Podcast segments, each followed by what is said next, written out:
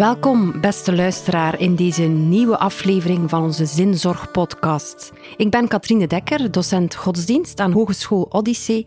En ik zit nog eens samen met Jonas Slaats, docent levensbeschouwelijke vakken aan Karel de Grote Hogeschool. Dag Jonas. Dag Katrien.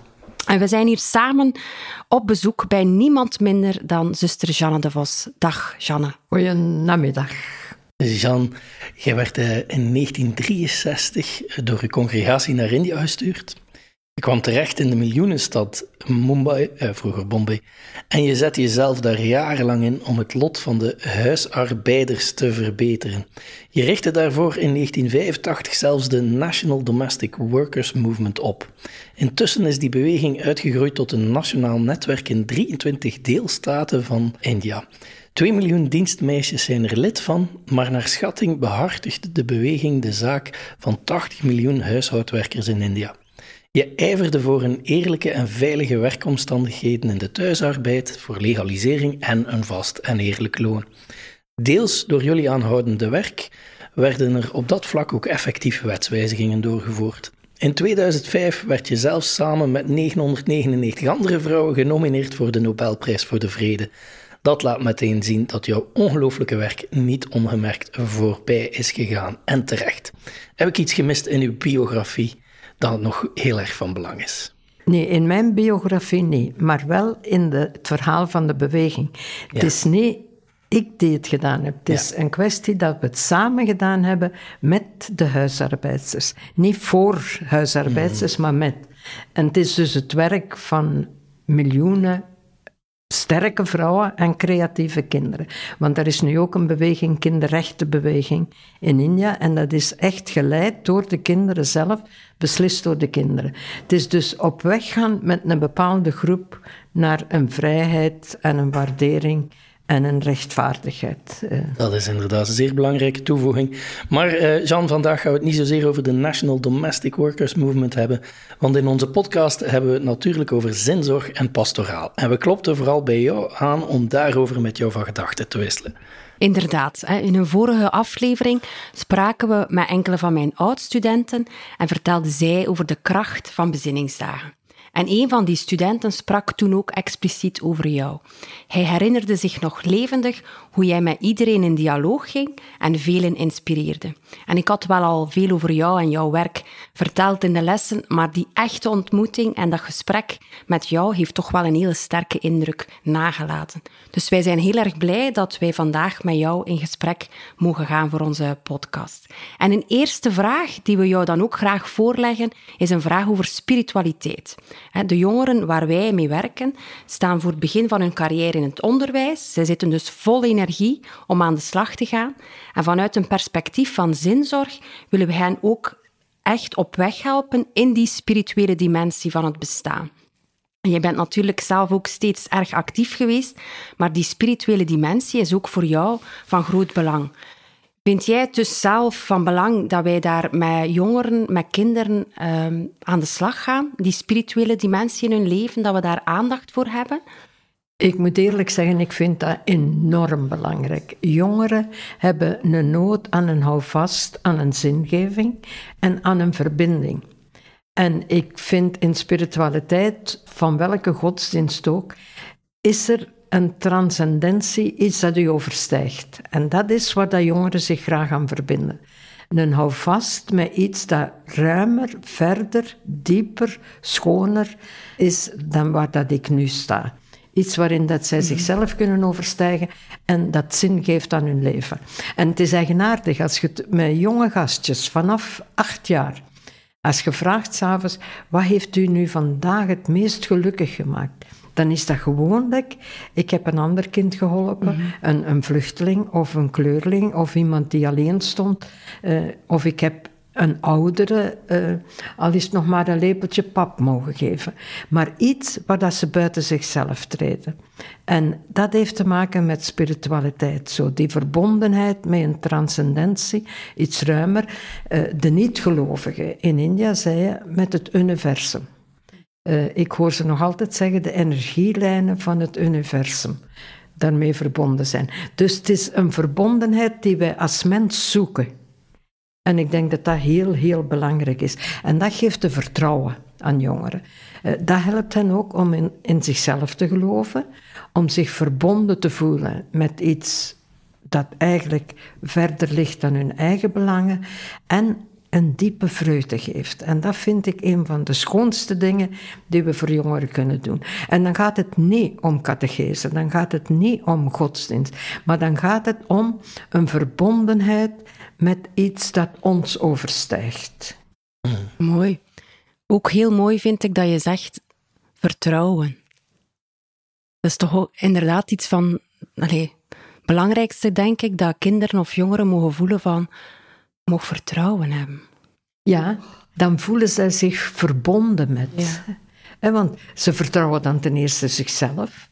Ze kunnen rekenen op iets als ze verloren lopen in mhm. zichzelf. Als ze verdwaald geraken, kunnen ze opnieuw een weg vinden, want dat is iets waar ze kunnen op terugvallen.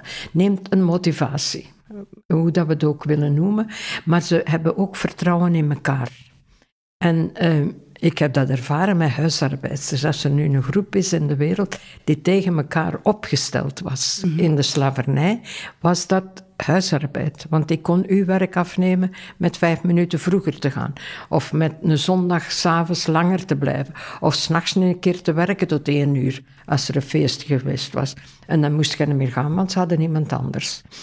En als zij ontdekt hebben hun eigen waarde, maar ook het samenwerken, dan kregen wij een kracht die stond recht tegenover uitbuiting.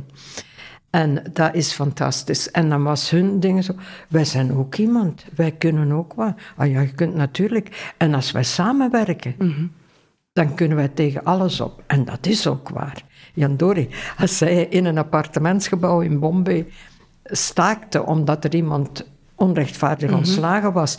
En ze zei, dan werken we niet vandaag. En zaten zij allemaal samen, 60, 70, 80, soms 120, voor dat gebouw. Smiddags krioelde dat van de mieren. S'avonds, die kinderen waren niet naar school geweest, die, die hadden niet gegeten. Daar was daar niets. En de eerste werkgevers die terugkwamen, die zeiden, ja, maar dat is gedaan. Hè. Die vrouw begint terug.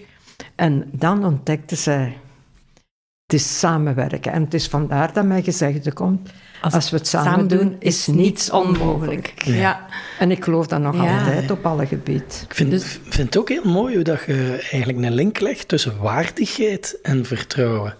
Ik ben heel sterk met Mahatma Gandhi en zijn filosofie bezig geweest. En, en ja, dat, dat haakt daar helemaal op in. Hè. Waar dan Martin Luther King en zo ook mee is aan de slag gegaan. U verbinden met elkaar, maar niet meer vanuit schrik. En dus vertrouwen heeft te maken met inderdaad uw schrik durven laten gaan. En vaak durfde dat niet, omdat je eerst die waardigheid niet in jezelf hebt gevonden. Zo, hè? Die is cruciaal om dat vertrouwen terug op te wekken. Hè? Ik heb dat altijd gevoeld, Jonas, maar ik heb dat sterk geleerd van ons vrouwen. Als wij mm. begonnen, uh, je bent in India geweest en je hebt dat al gezien, de armeren en vooral de huisarbeiders die afhankelijk waren van iedereen, hadden ook die lichaamshouding van gebogen, smekend, zo die smekende mhm. houding van doe toch iets. En ik weet nog in, in een van de eerste vergaderingen, dat was een klein groepje, dat ik vroeg, uh, hoe ziet je zelf huisarbeid? Want dat ze hun eigen werk waarderen. Ah ja, zeiden ze, maar wij zijn van die kasten en wij zijn goed voor niets anders. Wij kunnen niets anders. Wij kunnen geen zak nemen en loop verkopen. En ik zeg, moest je nu naar school geweest zijn, hè? wat zou je dan graag doen? Aerostes, kinderopvangster. En dan heel gewoon, dan zei ik, kom, we spelen dan een keer. Jij bent aerostes, ik ben huisarbeidster. Jij opdienen, afdienen, opruimen, afwassen. Jij opdienen, afwassen. Jij in een huis en jij in een vliegtuig. Was meest belangrijk? Het huis. Ah ja, maar dan zijn wij ook iemand. Ja. Dan moeten wij ook een uniform hebben. Een teken. Ja. Uh, maar wij hadden geen geld, helemaal niet. Dan zijn we begonnen met een klein plakkaatje. Bombay Houseworker Solidarity, dat was de eerste naam. Maar dan zag je, en, en vandaag, eh, voor mij is dat schoonste resultaat, die gebogen, smekende, afhankelijke houding is veranderd in kopken omhoog, een fierheid. Goedemorgen, uh, ik ben ook iemand. Ja, als ik dat terugtrek naar mijn studenten, uh, ik voel wel wat resoneren, want ik vind dat het onderwijssysteem hoe emanciperend het ook kan zijn, voor een stuk ook mensen klein houdt. Onder andere structureel door constant examens in te voeren. Constant zo'n houding te kweken waarin dat jongeren zo zich wat moeten gaan voegen en waar dat ze geen zelfzekerheid kunnen halen uit simpelweg wie dat ze zijn. Hè. Ehm. En eigenaardig genoeg, in Bombay, maar overigens India, de meeste werknemers die in het begin zeiden, had je daar je handen afgehouden, hè, die waren zo gemakkelijk. Die deden alles wat dat wij wouden en wij konden er al mee doen wat dat wij wouden. was eigenlijk de reden waarom dat we begonnen. Mhm. Maar die zeggen vandaag, die werken veel beter, die zien ons kinderen veel liever. Dat is eigenlijk niet waar. Die werken niet beter, maar die hebben een zekere mhm. voldoening in hun werk. Die hebben een eigen waarde. Die, die hebben een, een vreugde en een tevredenheid binnen zichzelf. En die stralen dat uit naar kinderen, want dat is een ongedwongen situatie met kinderen waar dat, dat ipso facto naar boven komt. Ze voelen zich van betekenis eigenlijk. Ja. Dat is de, ja. ja. Misschien dan een keer terug naar die spiritualiteit waarmee dat we begonnen waren. Klopt mijn indruk dat er in India meer aandacht is voor die spirituele dimensie dan, dan hier bij ons? Het is een beetje waar. Het is, uh, zij geven heel veel aandacht aan godsdienst. Ja? Met voordelen en nadelen. Maar uh, het is zeker waar dat zij een innerlijkheid hebben die, die zij meedragen over alles heen. Hun waardering voor de natuur, hun waardering voor elkaar, het, de verdraagzaamheid onder elkaar. Daar, daar is een spiritualiteit die leeft. Ja. Uh, die leeft binnen het katholicisme, maar ook binnen. Mm uh, terwijl hier is godsdienst te veel volgens mij rituelen. Ja. Mm.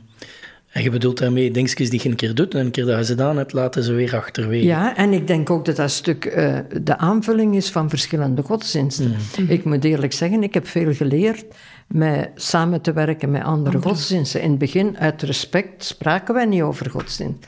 Nadien wel. Dat we zeiden, kijk, dat zouden wij uh, voorzienigheid noemen. Ja, maar zei, zei dan, dat zijn de energielijnen die samenwerken. Iemand anders, dat is de vlam die nooit uitgaat. Iedereen had daar zijn gezegden op, maar je krijgt een ander begrip. En dan in het hindoeïsme, zij geloven, God is het diepste van uzelf, de mhm. kern van uzelf. En daar hebben wij toch ook meer en meer. Hij ziet ons graag. Heel, heel de Eucharistie is die verbondenheid van een eenheid, maar een verbondenheid, iets dat leeft in ons, in ieder, maar in mij, maar in iedere mens. En daar komt dan die waardering voor mensen en voor, voor ieder kind. Uh. Ja. Ik vond India zelf wel, een, uh, de, de keren dat ik er geweest ben, zeer opvallend in zijn, zijn dubbelheid op dat vlak. Hè? Want enerzijds is er inderdaad veel dagdagelijkse spiritualiteit, een soort van respect voor ja, de goden die al omtegenwoordig zijn in het straatbeeld, waar dan weer ook stokjes voor brand enzovoort. En het leeft ook echt, zeker bij mensen thuis, en een bepaalde openheid. Uh, ik weet dan nog dat ik bij mensen gewoon ergens thuis kwam, die hadden een nieuw huis net gekregen en, eh, en ik moest per se een christelijk gebed zeggen, alhoewel dat ze hindoe waren, iedereen dat langskwam met een andere godsdienst moest ook een keer een zegen geven, zo. dat soort dingen voelde daar wel, maar tegelijkertijd is dat ook een land waar dat ja, de, de kloof tussen arm en rijk nergens zo groot als daar. Allee, dat heb ik nergens zo groot als daar gezien. Zal wel op nog plaatsen zijn, maar die is er heel fel in uw gezicht, op het straat, overal. En dus een, een rauw kapitalisme, dat, dat ik denk, als je echt wilt weten wat dat de donkere kant van kapitalisme is, dan moet je een keer naar India, dan ziet je het elke dag om je heen. En dan hebben we nog een keer, zeker de laatste jaren, jammer genoeg, een politiek, een nationalistische politiek, vanuit de hindoe-oogpunt, die heel veel kapot maakt. Dus ik, ik vind dat land daar heel dubbel in. En hoe heb jij daar, daarin genavigeerd, in zo die dubbelheid? Dat is niet gemakkelijk. En uh, zij hebben, wat dat jij zegt, is juist. Hè? Dus de rijken zijn schatrijk. Rijker dan de rijkste in Europa. De armen zijn straatarm. Uh, gelijk de vrouwen waar dat wij mee werkten, dat was gewoon om 11 uur een handvol rijst koken en s'avonds dat water drinken. Een dag werken van s morgens 5 uur tot s avonds 9 en hun kinderen slapen leggen met honger. Zo onvoorstelbare situaties. Maar zij hebben een verrechtvaardiging en een aanvaarding vanuit godsdienst. Dat is hun, hun kasten, dat is hun karma. En als zij dat goed beleven, worden ze in een toekomstig leven in een hogere kasten, in een vrijere kasten geboren. Uh, zo, dat is een aanvaarding van situatie, maar op twee kanten.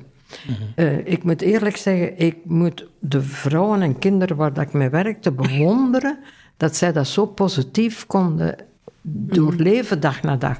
Maar ik moest ook luisteren naar werkgevers die kinderen, die zelf kinderen hadden en die andere kinderen als arbeid konden kopen en behandelen, echt als volwassen arbeiders, kinderen van 9 à 10 jaar.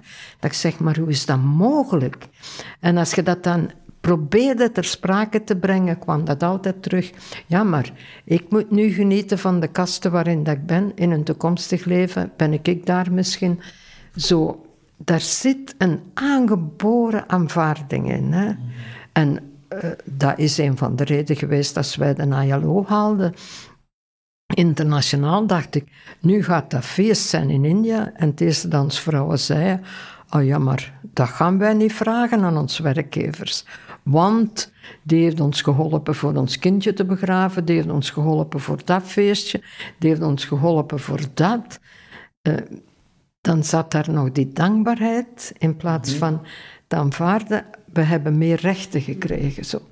Uh, dat zijn situaties waar ik moet eerlijk zeggen, ik versta het, ik weet van waar dat komt, maar ik kan het nog altijd niet beleven. Ja, het is moeilijk. Het is natuurlijk ook, het zijn situaties die zo vastzitten op veel vlakken. Ik bedoel, je hebt er jaren aan gevochten om, om hier en daar een beetje doorbraak te krijgen. Eh, het zit soms zo vast, zeker als je alleen bent, dat je ook niet gelooft dat er iets anders kan gebeuren. Dan is aanvaarding misschien nog het beste dat je kunt doen. Maar gelijk dat je zelf hebt gezegd, helemaal in het begin, het is het samenwerken dat voor iets mhm. gezorgd heeft. Hè, als individu en ergens, je moet je zodanig samenzetten. Maar Misschien voor, mij dan ook wel een vraag, iets, iets waar ik eh, mee zit op dat vlak. Je hebt zoveel ervaring in, in stevige, allee, de meest stevige vorm van activisme, laat het ons zo noemen. Hoe zorg je ervoor dat je geen burn-out krijgt? Want mm we, het is een podcast over pastoraal en zo, en dus die is een beetje bedoeld voor mensen die met pastoraal bezig zijn. Maar iedereen die met pastoraal of met één welke job waarin dat je met zorg in het veld staat, hè, of dat je nu leerkracht bent of je bent verpleegkundige enzovoort en we zien dat rondom ons hele dagen de burn-outs groeien. En volgens mij heeft dat terug met die spiritualiteit ook wel mhm. wat te maken. En als ik mijn vraag samenvat, is het misschien: hoe heb jij in al die jaren uw evenwicht bewaard tussen actie en contemplatie? Tussen ervoor gaan en die waardigheid leren opwekken bij iedereen, samen met elkaar, en toch uw spirituele bron nooit uit het oog verliezen. Niet, niet, niet heel een tijd in de politiek van de alledag om het te veranderen, maar toch ook dat spirituele. Wel, ik uh, heb daar alles op nagedacht. Ten eerste omdat ik zelf een burn-out gehad heb. Ja, toch, uh, ja. Ook. Uh, op het einde, enkele jaren terug. heb ik gedacht van waar komt dat? Maar ik denk dat de, de grote weg is de keuze die we maken. En vooral met jongeren mhm. in godsdienst of zingeving uh, zoeken dat, dat ze leren keuze maken. Niet zo van goesting. Ik heb vandaag goesting voor dit en voor dat. Maar echt een keuze, gefundeerd waarom dat ze dat kiezen en wat dat ze laten. Mm Het is het een of het ander. Je kunt, je kunt het niet alle twee. En dat vind ik toch heel belangrijk. En uh, is ook een weg van blijven kiezen. Het is niet met één keuze. Het is op die weg weer verder kiezen. En daarin dan duidelijk hun motivaties zoeken. Dat ze goed weten waarom dat ze dat doen. Mm Gelijk voor mij, wat ik altijd op terugviel, was die Exodus ja. 3. Ik heb u gestuurd en ik zal er zijn. Voor mij was God niet meer de God die zit te oordelen, maar de God die er zal zijn. En mijn schietgebedje was dan zo'n, wat moet er hier gebeuren? En dan zijn ons vrouwen, maar doet dat. Uh, en, en zo werkt dat in, in, in cirkel zo. Dat, dat je zegt, uh, ik contacte daar. Maar ook de boodschap gelijk. Uh, de weg, het boek, alsof de weg ons zocht, is eigenlijk een van mijn gezegdes mm -hmm. als titel. Maar dat komt vanuit het feit, ik zocht een model. Ik zeg, wat weg moeten wij gaan? Ik, ik was aan het zoeken en dat komt niet. En op de duur krijg je het gevoel, de weg komt naar u. Ik ben de weg uh, volgt die en ik zal er zijn. Dat, dat spreekt elkaar niet tegen, dat vult elkaar aan. En ik vind dat heel, heel sterk. Ik had ook zo heel de strategie van. eh, ik ben veranderd. Ik ben in het begin begonnen met goed te zorgen voor die huisarbeiders, dus het samen doen. Maar nog niet met heel de dingen van bevrijding en rechtvaardigheid. Dat zat er nog niet heel sterk in. Dat was gewoon op weg gaan. En uiteindelijk, eh, na een heel korte tijd, ontdekt je... Ja, maar eh, je lost dat niet op met alleen goed te zijn voor die huisarbeid. Die heeft ook rechten. En zijn we veranderd van gewoon naastenliefde naar right-based approach, gebaseerd op rechten. Ze hebben recht als mens, ze hebben recht als arbeider en ze hebben recht op eh, waardering. En dat verandert heel veel. Eh, dan is het meer de naastenliefde, en onze paus zegt dat zeer duidelijk. Eh, het opkomen voor anderen is goed zijn, de eerste hulp geven, maar ook de strategie veranderen. En dat is ook evangelisch. Ik heb ooit opgezocht hoe dikwijls dat erop staat. Jezus' boodschap is nooit, ik zal u een matras geven. Wel, ik zal u eten geven. Maar niet zo van beter dit of beter dat, maar sta op en ga. Zet uzelf, uw waardigheid, uw rechtvaardigheid. En eh, je hebt dat in het Oude Testament, in Jesaja 58. Eh, wat ik verlang is niet dat, dat je zegt Heer, Heer, Heer, maar dat je de knopen van de jook losmaakt. En dat je mensen vrijzet. En als je dat doet, en je zegt Heer, Heer, zal ik zeggen, hier ben ik. Dus hier ben ik. En dat sluit dan weer aan met, doe de sandalen uit, want dat is hier heilige grond. Als je, de nood, als je je laat raken door de nood van anderen. En, en dat zijn toch dingen die, die, die volgens mij heel belangrijk zijn. En eh, wat ik ook ondervonden heb wat belangrijk is, rustpunten. Ja. Eh, ik ben nog altijd iemand die 's morgens begint met een meditatie, een vipassana. En dat is gewoon een vipassana-meditatie. Dat is geen bezinning, dat is gewoon een vipassana. Dat zet u wel vrijer om in gebed te gaan, of, eh, maar g- gewoon een meditatie. Rust, de natuur. Ik doe niet liever dan hier. En ik ben zo dankbaar dat wij hier een domein hebben waar dat je winter en zomer buiten kunt en in de natuur. Dat, dat zijn, zijn rustpunten en dat heb je nodig Ja. om, om terug in een eenheid te vallen en eh, al zo'n dingen. En een ander ding wat dat bij mij altijd geholpen heeft, is een verbondenheid. En ik zou zeggen, als we jongeren aanmoedigen om zich te engageren, moedigt ze ook aan om te spreken met iemand anders, een groepje te vormen, dat ze niet alleen staan. Ja. Eh, wij hebben zusters, we hebben een zuster alleen in Ecuador, dat zou ik niet kunnen. We hebben er eentje alleen in Nicaragua, dat zou mij niet gaan. Ik moet een groep hebben waar dat ik kunt thuiskomen, evalueren, gelijk een klankbord. Ja. Dat is nu mislukt en dat iemand zegt, kom, drink een tas koffie, morgen is dat beter. En dan zie je dat weer anders. En daarin ben ik dankbaar voor een congregatie Ja. die altijd meegezocht heeft, die mee op weg gegaan is. Maar dat kan een groep zijn, dat kan een beweging zijn, dat, dat kan een congregatie zijn, maar vooral niet alleen staan. Mooi. En uiteindelijk heb ik toch een burn-out gehad. en dat was na de ILO, van mijn enorm overwerkt zijn eh, naar de ILO toe. We hebben die conventie ook gehaald. En dat was voor 183 landen. Wij vonden dat belangrijk. En dat was de stap uit slavernij naar arbeid. Eh, dus belang. En ik ben daaruit gekomen met een enthousiasme. Ik ben in India gekomen en onze vrouwen waren absoluut niet enthousiast. Want die gingen niet tegen de werkgever opkomen voor hun rechten. En ik kreeg zo het gevoel van het is allemaal mislukt. Ja, ja. We hebben de verkeerde weg gegaan. Tot dat een paar anderen, de groep, zeiden... Ja, maar we moeten beginnen met duidelijk te maken dat ze rechten hebben. En eh, werkgevers laten zeggen dat van, sinds dat ze in de beweging zijn, dat ze beter werken en al zo'n dingen. En na een paar jaren was dat beter. En dan vind ik het belangrijk aanvaarden dat dat ook kan. Dat je ook in een burn-out zit. Niet omdat je je werk moe Nee. bent, maar omdat je op een punt gekomen bent dat je iets gemist hebt. Je punt van zo rap gaat dat niet, of van een verwachting die niet ingevuld wordt. Ehm, en dat aanvaarden. En ik ben daar terug uitgeraakt met meditatie. Gewoon stilte en meditatie.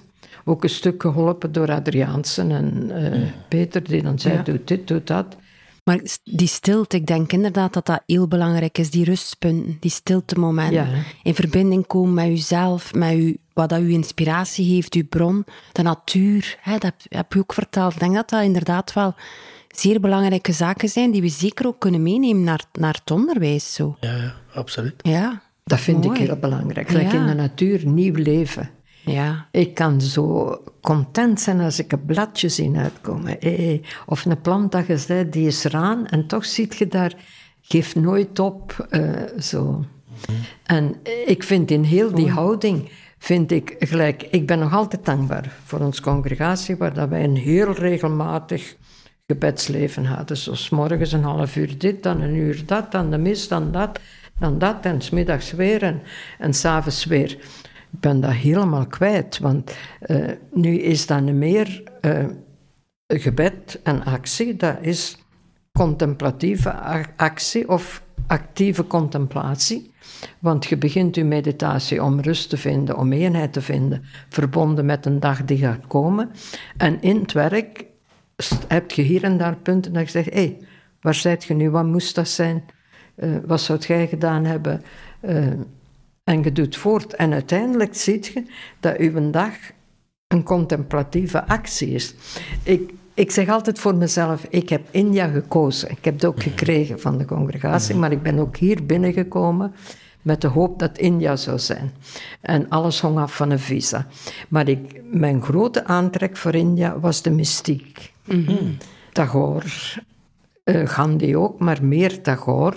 Echt de, de Indische mystiek. En dat was voor mij toen in een hoekje met een boekje. In stilte. Ik heb die mystiek gevonden in een dagdagelijkse mystiek. Van eh, het gebeuren van iedere dag, de markt en, en de betoging en de strijd en het mislukken en het lukken. Eh, maar even sterk een verbondenheid met die transcendentie. En daarom zei ik in het begin, ergens in de zingeving transcendentie zoeken, iets dat ons overstijgt. En die verbondenheid vind ik nog altijd heel belangrijk. En dat geeft ook een evenwicht. Maar ik denk ook dat er rond de burn-out te veel schrik aangejaagd wordt. Wat bedoelt je daarmee? Eh, Om het te hebben. Ja, daar Ja. wordt te veel negatief over Negatief, gesproken, ja. vind ik. Ik heb het nu zelf doorgemaakt en ik moet eerlijk zeggen, het is niet gemakkelijk. Je hebt opeens geen energie meer voor niets. Niets. Moest je zeggen, doe die deur een keer open, ik zou gezegd hebben, ik kan niet. Uitputting eigenlijk. Uitputting, Ja. totale uitputting. Maar eh, dan kunnen aanvaarden, ja, dat, dat is er ook een stuk van. Eh, maar ik raak daaruit. eh met terug die verbondenheid. Ja. En, en terug de groep zoeken, verbondenheid, het bespreekbaar maken. Eh, En misschien ook mogen ervaren dat je er niet alleen voor staat. ja, absoluut. Vertrouwen hebben. Vertrouwen Ja. hebben, ja. Verbonden, vertrouwen. Maar Ja. die burn-out, vanuit mijn visie als theoloog, ik ben geen psycholoog, maar als theoloog, zit ik daar vaak op te kijken en te denken, zien we hier eigenlijk niet gewoon heel veel mensen met een geloofscrisis? We doen alsof dat mensen geen geloof niet meer hebben en niet meer met God bezig zijn enzovoort. Maar het lijkt vaak heel erg op eh, wat eh, in de middeleeuwen of zo de, de donkere nacht van de ziel zou genoemd worden. Hè. Dus voor veel mensen in de samenleving lijkt het mij ook een, een moment waarop dat ze beseffen dat het maken in het leven, dat dat niet gaat lukken op een of andere manier. En in die zin is de geloofscrisis, want de samenleving heeft u doen geloven dat je maar hard, hard, hard moest werken en dat je er dan daar ging raken, whatever dat daar mocht zijn. En in één keer beginnen ze aan die daar te twijfelen. Het is daarom dat ik het zo mooi vind dat het met transcendentie koppelt, omdat dat je geloof verplaatst naar, naar iets buiten u en dat je zegt, maar het is niet, niet wat ik maak, er is ook iets groter dan mij dat door mij heen werkt. En misschien is dat belangrijker dan hetgeen dat ik probeer te bewijzen. En het komt wereld. naar mij toe. En komt naar Ja. me toe, ja. De weg die ons Ja. zocht. En daarom vind ik die titel zo goed. Mhm. Eh, De weg is ook mijn hoofdletter, hè, de weg. Maar eh, ik vind dat heel belangrijk. Eigenlijk, als je naar jongeren luistert, hè, Mhm. als je met jongeren in gesprek zet en je hebt die kans, je hoort niet anders dan zoeken naar een houvast. Eh, waar moeten we naartoe? Waar hebben we nog iets aan? Wat zin heeft dat nog? En volwassenen, eh, Ja, ik geloof niet meer, maar ik zoek, ik geloof nog wel in iets. Ja, Ja. ja. ja. Hè, Dus ik zoek nog altijd iets. Mhm. En ik denk eigenlijk dat we als kerk en binnen het geloof een andere taal moeten hebben, Taal die zij ook spreken. die zij spreken. En ik denk ook voor, allee, voor jongeren dat het heel belangrijk is om te mogen ervaren: ik ben van betekenis. Ja, Ik kan het verschil maken. Dat, dat ervaar ik toch wel zeer sterk. Dat dat echt. Ik ben niemand. ja. Ik mag er zijn. Wel, dat is het toneelstuk, eenmanstoneel. Ik geef het niet op. Eh, ik denk dat ik nog ergens de reclame heb, ik zal het u doorsturen. Maar dat is een huisarbeidster hier van 17, van Ecuador, die hier is zonder papieren, voor jaren. Gekomen op de ouderdom van 17 en die speelt haar ervaring. In tien met tien verschillende werkgevers uitgebuit en hoe dat zij blijft zoeken. Zij spreekt nergens over God, maar ze spreekt altijd over iets verder, iets verder. En dat vind ik de taal. En ik moet eerlijk zeggen, er was iemand en die zei, hier zouden de biskoppen moeten zijn. ik zeg, dat is de nieuwe taal. Van, ik sta in het leven, ik sta in moeilijkheden, maar er is iets verder dan mezelf dat mij zoekt. Oh, ik vind dat een heel prachtig, heel aangrijpend toneel ook van de uitbuiting en de onmacht van huisarbeidsters hier, zonder papieren. En nu met de vluchtelingen ook. Maar ook ehm, om uit ons onverschilligheid te geraken. Zo. Gelijk, eh, ik moet eerlijk zeggen, ik ben daar heel ongemakkelijk over. Ik heb een paar keren op nieuws gehoord. Europa mist 5000 kinderen van de vluchtelingen. Ja.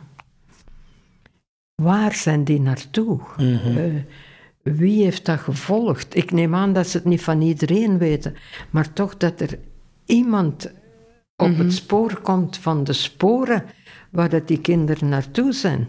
Dat zijn gruwelijke getallen. Ik heb ooit nog voor een organisatie gewerkt waar iemand zich daar wel specifieker mee bezig hield en die dat allemaal opzocht. Dat zijn gruwelijke getallen van hoeveel kinderen verdwijnen. Verdwenen. Ja. En 5000 in Europa. Ja, in het gaat dus Ja, niet over Afrika of nee, Azië of Latijns-Amerika. Het gaat over Europa. Maakt u kwaad, hè? Mhm. Ja, en, En dat kan u ook in beweging zetten. Waar zijn we mee bezig? Ja, waar zijn we mee bezig met onze eigen comfort? Eh, of geloven wij nog dat kinderen het recht hebben van kind te zijn? Tuurlijk wel, ja. Ja. Misschien eigenlijk inderdaad ook nog interessant. Hij moet ook een beetje kwaad zijn. Hè? Ja, rustpunten, ja. Ja. maar uw spiritualiteit. Zeker als leerkracht vandaag. Hè? Voor, voor wij die voor eh, docenten zijn, voor mensen die leerkracht gaan worden, moet, er moet ook een beetje kwaadheid in zijn. Anders hebben we niet goed Dat rondgekeken in de wereld. Dat vuur moet branden, hè. ja. Ja, hè? Ja, ja. Als dat niet brandt, dan, Dat dan zet dat niet in beweging. Hè? Het is vanuit een kwaad. Dat kan toch niet? Dat je iets, denk ik, Ja, ja. in beweging zet. Wel, onze beweging is Ja, begonnen met dat kan niet. Ja, Ja. voilà. Gewoon het woordje dat kan niet. Ja. En we waren met drie. We waren met drie zusters en het was algemeen. Hè? Huisarbeid was gekend als een vorm van slavernij die niet aanvaard was. Eh, onmenselijk. En met drie zeiden we gaan eens wat doen. En we nodigden een 800, 900 eruit en zijn er zeven op afgekomen. en we gingen luisteren naar hun. En de, drie ander, de twee anderen waren Tamilians, die spraken dus de taal en die verstonden de, de finesse. En ik, ik verstond, maar zo je weet, nog niet tot in het fijne. En twee maken ruzie, twee vrouwen, want een had het werk van de ander afgenomen met vijf en drie kinderen. En het ging rond een honger van hun kinderen. Ik moet zeggen, ik ben nog nooit zo geraakt geweest. En dan heb je weer u laten raken. Hè? En de twee anderen zeiden, ja, maar we gaan eten geven voor die kinderen. Ik zeg, ja, dat is oké. Maar laat ze naar school gaan, dan hebben ze eten. Maar dat kan niet. Ja. Zo dat gevoel van, dat kan niet. Dat vrouwen werken van s morgens tot s avonds en dat ze moeten ruzie maken rond honger van hun kinderen. Dat kan gewoon niet. En ook het onmachtsgevoel, alleen kan ik daar niets aan doen. En de bewondering voor die vrouwen. Dat, dat was een groep die tegen elkaar opgesteld zijn, waren. En ik zeg, kijk, we gaan alle dagen ergens naartoe, maar ik ook zo het gevoel van... uh, mij alleen gaan ze niet serieus nemen. We gaan met, met, een groep gaan. Ik zeg, kom alle dagen om vijf uur aan die paal. Ik moet zeggen, dat waren vrouwen die s morgens om vijf uur begonnen. En iedere dag waren ze daar met vier of met vijf. Nooit zeven. Maar, maar dat is normaal. Hè? Maar, dus zij hielden dat vol. We zijn naar het hospitaal gegaan, naar de, de municipaliteit, naar, naar de, het gouvernement. Eh, we zijn naar de kerk gegaan, naar scholen. En op veertien dagen waren hun kinderen in school. En dat was het eerste gevoel. Als we het samen doen, gaat dat wel. Maar mhm. wat voor de kinderen die er nog niet zijn, van al die duizenden. Mhm. Dus, en dat begon mij, dat kan toch niet. Ja, gewoon. Zet in beweging. Zet in beweging, ja. Hoe zetten wij potentiële leerkracht, of nee, aankomende leerkracht, hoe zetten wij die in beweging? Mijn vraag is eigenlijk, wat, wat is uw boodschap voor de mensen waar dat wij hele dagen met en voor werken? Mijn boodschap zou zijn voor uh, een nood van waardeer ieder kind. Mhm. En laat ontdek het creatieve van ieder kind. Uh, ik, ik, heb dat, ik heb daar zo mee in bewondering gestaan voor ons vrouwen. Wat die niet kon, kon de ander. Gelijk nu met de, de corona. Uh, kreeg ik twee jaar terug kreeg ik een, telefoon van Christy, die nu de beweging coördineert. Ze zegt, Jean, zegt, je kunt u niet voorstellen. Alle straten in Bombay staan vol met huisarbeiders en kinderen die ontslaan zijn. Want die waren niet meer nodig die waren overbodig en die waren gevaarlijk. Maar die waren van 1000, 2000 kilometer verder. Van helemaal het zuiden of van, van de tribal eh, groepen. Uh, die konden niet weg, die zaten op straat. Ze zegt, mogen wij het, geld van Leuven, van kinderrechtenfonds, gebruiken daarvoor? Ik zeg, ik zal Leuven verwittigen. Zorgt jij dat je geen last krijgt met de regering. Want van de fondsen moet zij aan vijf instanties verslag geven. Twee dagen nadien belt ze mij terug en ze zegt, Jan, zegt ze, gelooft het? Sommige van die vrouwen zijn gaan naaimachines ophalen. Die zitten op straat, anderen zijn gaan oude saris ophalen. En het goedstuk van de sari gebruiken ze voor mondmaskers maken. En anderen kunnen dit en, en de die kan dat en dat. Uh, en ze zegt, dat is hier een kleermakerij, zegt ze, van mondmaskers op straat. Voor onszelf, maar ook voor andere contractarbeiders die op straat stonden. Uh, ze hebben dat voortgedaan. Ze zegt, we beginnen ook met ontsmettingsmiddelen te maken.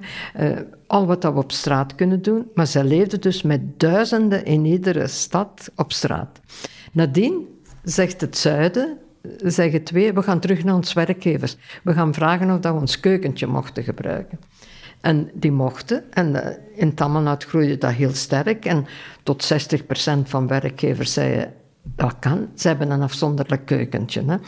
In Bombay was dat maar 30%, maar er waren er. Ze zijn beginnen koken voor iedereen op straat.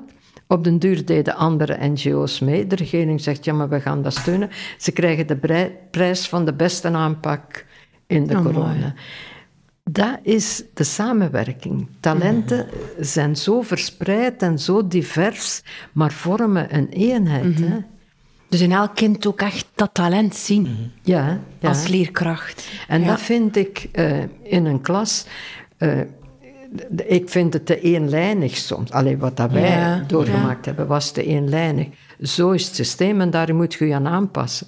Eh, een beetje de Steinerschool. Ja, laat de creativiteit. laat het groeien van, van onderuit. Zo. Mm en uw taak meer zien als degene die talenten aan elkaar knoopt, eerder dan de leerkracht. Of En ik denk ook als leerkracht leren van de kinderen. Mhm. Samen, hè? Ja, ja, samen. Mooi. Gelijk de kinderrechtenbeweging, dat is een plezier om dat te mhm. zien. Dat zijn kinderen die uit de kinderhandel komen, mhm. die al gekocht en verkocht zijn voor, voor, huisarbeid. En kinderen die uit huisarbeid komen, die krijgen avondscholen. En op een gegeven moment zegt Christy, maar laat ons daar een beweging van beginnen. Uh, dat dat hun recht is als kind van het school te gaan en van te leren. Want die kinderen hadden zo, wij mogen aan geen boeken komen. Zo, en nu mm. mochten zij wel aan boeken komen. En uh, ik zeg, ja, maar ik, ik heb dat een beetje tegengehouden. Vanuit een westers denken, van als een kind van negen jaar gaat toekomen met... Ik ga ook naar school, want dat is mijn recht. Die arrogantie gaat, gaan ze niet nemen, mhm. dacht ik. Mhm. En Christy zei, nee, nee, zegt, dat zal wel gaan. Ik zeg, laat ons proberen in Bombay. En op een avond zegt ze, kom een keer mee, zegt ze, die groep werkt al goed. En ik ga mee. En dat was zo'n 60, 70 gastjes van 8 tot, tot 16. En die zei, dit, wij mogen ook naar school. Want wij zijn gelijk alle kinderen. Wij zijn gelijk alle kinderen. Zo. En bij mij draaide dat 180. Ja, mooi. Het zijn weer die waarderingen. Ja. En daarom zou ik zeggen, Waardeer. eh, waardeert. Ja. Het is toch ook zo hier. Heel van ons kunstenaars waren in de lagere school of in het middelbare. Geen goede studenten. Dat is toch. Dat is, ja. Ja, Absoluut. omdat zij gewoon andere talenten hadden. ja dat is waar. Ja. Ja. Dan zijn we weer bij het concept waardigheid. Alleen we moeten niet ver gaan zoeken om, om te leren, maar ik moet zeggen, ik heb het ook van hen geleerd. En Mooi. Absoluut. Heel mooi. Super. Fantastisch. Jean, zeer bedankt voor dit lang eh, genoeg. Zeg. fantastisch gesprek. Ja. Het heeft mij Ja? Enorm bedankt. Ja. ja.